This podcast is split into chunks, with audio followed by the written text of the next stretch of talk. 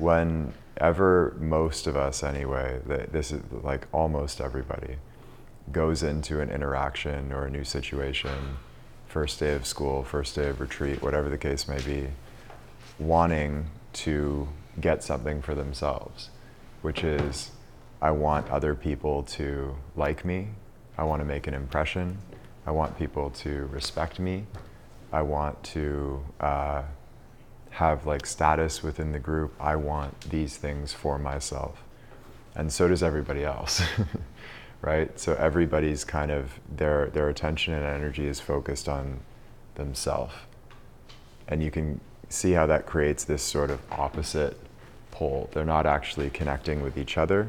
They're thinking about how can I get for me, and um, everybody just naturally does this because it's it's required for survival. like we need to be accepted by the group in order to survive. We need uh, some degree of uh, status and respect because that's what has for thousands of years created our survival. We spoke about um, throughout all of human history, if we had been totally alone, we wouldn't exist right now. We would have been stomped out by predators because we're not really, um, we're not like an apex mammal. Lions and chimpanzees, there, there's all of this stuff out in the wild that could have just took us out.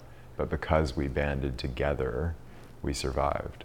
And with that comes this survival pressure to be accepted, to be liked, to be respected. And so naturally, uh, and uh, well, yeah, naturally, we go into every situation looking for those things for ourselves. And this is where the trick comes in. The way to get those things is to give them. So we like people who like us. and people like you when you genuinely like them without an agenda of, I want this person to like me in this way. Um, I want to make a positive impression. Well, the way that you make a positive impression is by just giving positivity to others. So there's this reversal of instinct that's required at this next level because we've been evolving through thousands of years and going through all of this crazy survival struggle, but we're not in that anymore. Like life is super cushy in 2022. This, this is easy relative to like everything else that's ever happened throughout human history. This is the best time to be alive, at least from an ease perspective. So we don't need actually to be constantly struggling for these uh, for survival within the tribe. And the next level is to start thinking about giving what we want for ourselves to others. And paradoxically that's how we get it. The probably easiest example of this is like almost everybody. Anyway does anybody in here not like dogs?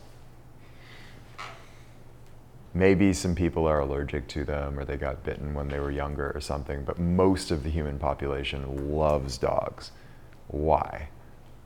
Because dogs love us it's the, it's probably a rare thing for a human being who owns a dog to love their dog more than their dog loves them. They freak out just by seeing us. and so we can't help it. It's like this over they like fill us with love so much that it just pours out of us back to them. So we love others that love us. Hey, it's Taylor. I hope you enjoyed today's talk. And if you did, the best thing to do right now while it's fresh in your mind is head over to deepgame.com and join us in our free masterclass where you'll learn all of the fundamental principles of the part of basketball that's played with the mind. We've had players call this the best hour of basketball learning of their lives, and it's completely free right now. So head over to deepgame.com, join us. Once again, it's totally free, and I will see you there.